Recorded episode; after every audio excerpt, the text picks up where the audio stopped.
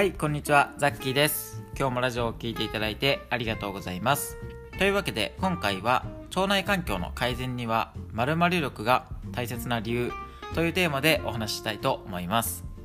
でこう腸内環境を整える上で大切なことといえば食事の内容であったりとか適度な運動をすることなどたくさんのことがあると思うんですけど今回お伝えすることは、まあ、それらと同じかそれ以上に大切だと感じているものになります。最初に結論を言ってしまうんですけどその〇〇力っていうのは準備力のことです。そもそも準備力ってこう何っていうふうに思われる方が多いと思うので今回は最初の方でそもそもその準備力とは何のことなのかとあとは腸内環境の改善にその準備力が大切な理由についてお伝えしたいと思います。で最初のその準備力とはそもそも何なのかっていうところなんですけど、まあ、これはあの文字通り準備をする力です。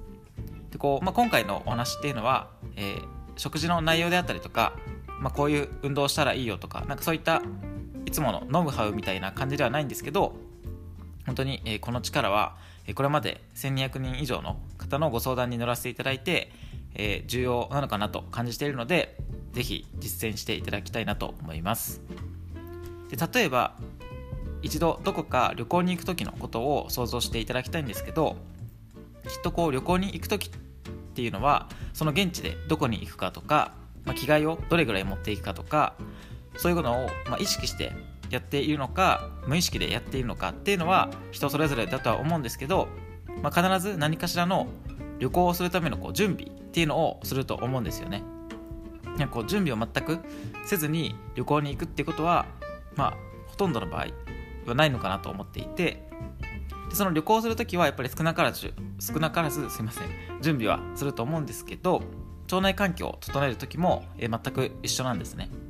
で例えば腸内環境の改善には食物繊維の量とあと食物繊維のバランスっていうのが、まあ、やっぱり大事なんですね。で食物繊維っていうのは、えー、水溶性の食物繊維と不溶性の食物繊維の2種類があってその割合バランスっていうのがかなり重要なんですけど食物繊維っていうのはかなり意識をしていないとすぐに不足してしまいますしそのバランス割合っていうのもどちらかというとこう何も意識しない何も意識していないと不溶性食物繊維の方に偏りやすいんですね。そこで食物繊維を不足しないようにたくさん取れるようにしておいたりとか水溶性の食物繊維が不足しないようにしっかりとこれも準備っていうのをしておくわけですね。でそれは例えば、まあ、キノコとか海藻を使った常備菜を常にストックしておくとかとろろ昆布を使った味噌玉を作っておいて、まあ、こうお湯を注ぐだけで簡単に食物繊維を取れるようにしておくとか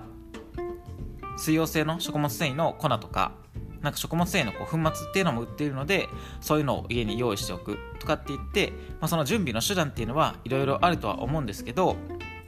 今言ったような準備っていうのができていないとそもそも水溶性の食物繊維っていうのをしっかり取ることっていうのを忘れてしまう可能性もありますし覚えていたとしてもなんかそういった例えば常備菜とかがないと、まあ、今日ぐらいはこう食べなくていいかっていうふうになんかこう食物繊維を取らない日っていうのが多くなってしまうと思うんですね。でこれはやっぱり食事だけじゃなくて運動も全く一緒だと思っていて自分が運動をすぐに始められる環境っていうのを準備しておくことがかなり大切なんじゃないかなと思います。でそれも例えば例を出すとなんかヨガマットをすぐにこう広げれるようにいつも見える場所に置いておくとか帰ったら10分は絶対にこう筋トレするぞみたいに、まあ、心の準備みたいなのをするっていうのもいいかもしれないんですけどなんか本当にそうヨガマットとかそういうのをこう押し入れにしまっておいてしまうといざこう自分が運動しようって思った時にそれをこうまず出すっていう作業が生まれてしまうじゃないですか。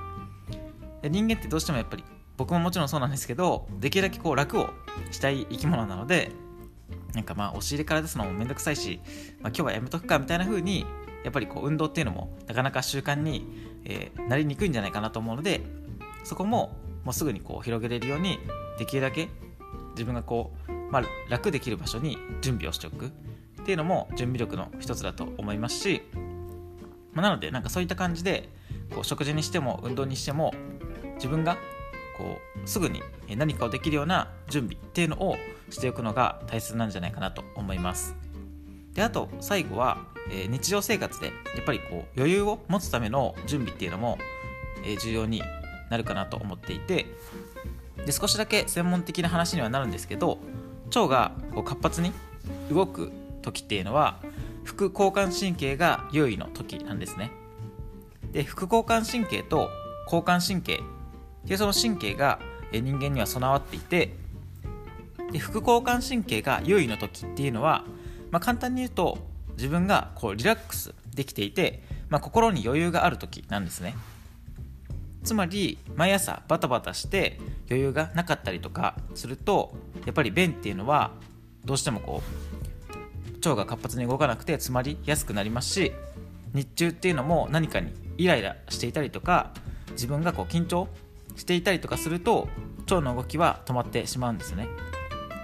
なのでそこで朝に余裕を持つために前日にできる限りの準備をしておくとかっていうのも準備力だと思いますしでもちろんあの生活スタイルとか性格によってできる準備とできない準備があるとは思うんですけど、まあ、その上で自分がしっかりできる準備っていうのを、まあ、日常生活の中でやっていくってことが大切なんじゃないかなと思います。で実際に、え、僕もこうかなり面倒くさがり屋なので、えー、そのやるときとやらないときっていうのをはっきりと分けて分けて行っていてなのであの一気に常備菜をたくさん作っておいて常にストックしておくようにしていたりとか、まあ、いつでもすぐに運動できるようなスペースを作っておいたりとか、まあ、あとはやっぱり心の点で余裕が持てるような考え方っていうのも、えー、しっかりと心がけています、まあ、なのでそういった感じでなんかこう日常の中で、え、自分がそう食事でしっかりと食物繊維を取り入れるような準備をしたりとかその運動っていうのもこうどうしても面倒くさくなってしまうのでそれもすぐに取り掛かれるような準備をしたりとかまた心の準備というところでなんかその朝にしっかりと余裕を持つために少しだけ、まあ、早起きをしたりとかしてもいいと思うんですけど前日にできる限りの準備をしておいたりとか日中っていうのもなんかこうイライラしたりとかはできるだけやめて、えー、心に余裕を持つっていうのも改めて意識をしていただけるといいんじゃないかなと思います。はい。というわけで、今回も最後まで聞いていただいてありがとうございます。はい。今回はいつもと比べると結構短めに収めることができたんですけどえ、最後まで聞いていただいてありがとうございました。でここからはえ余談なんですけど、今日は、え2日目、ゴールデンウィークの一応2日目なのかなと思うんですが、えま何かこう今年のゴールデンウィークは、去年もだったと思うんですけど、あんまりこう外出が、積極的にはできない感じなのかなとは思うんですけど、まあ、そこについてもなんかこうそれでストレスが溜まりやすいかなとは思うんですが、まあ、家の中でもあのそのストレスを発散する方法っていうのはたくさんあると思うのでなんか今置かれた状況の中で、まあ、何が一番いいのかっていうのを、えー、しっかりとなんか選択してやっていただくといいんじゃないかなと思います。はい、というわけでまたえー、ラジオ更新は引き続き頑張ってやっていきますので、ぜひ聞いていただけいただけると嬉しいです。すいません、ちょっと最後にめちゃくちゃ噛んだんですけど、えー、というわけで、えー、また今日からコツコツ腸を元気にしていきましょうバイバーイ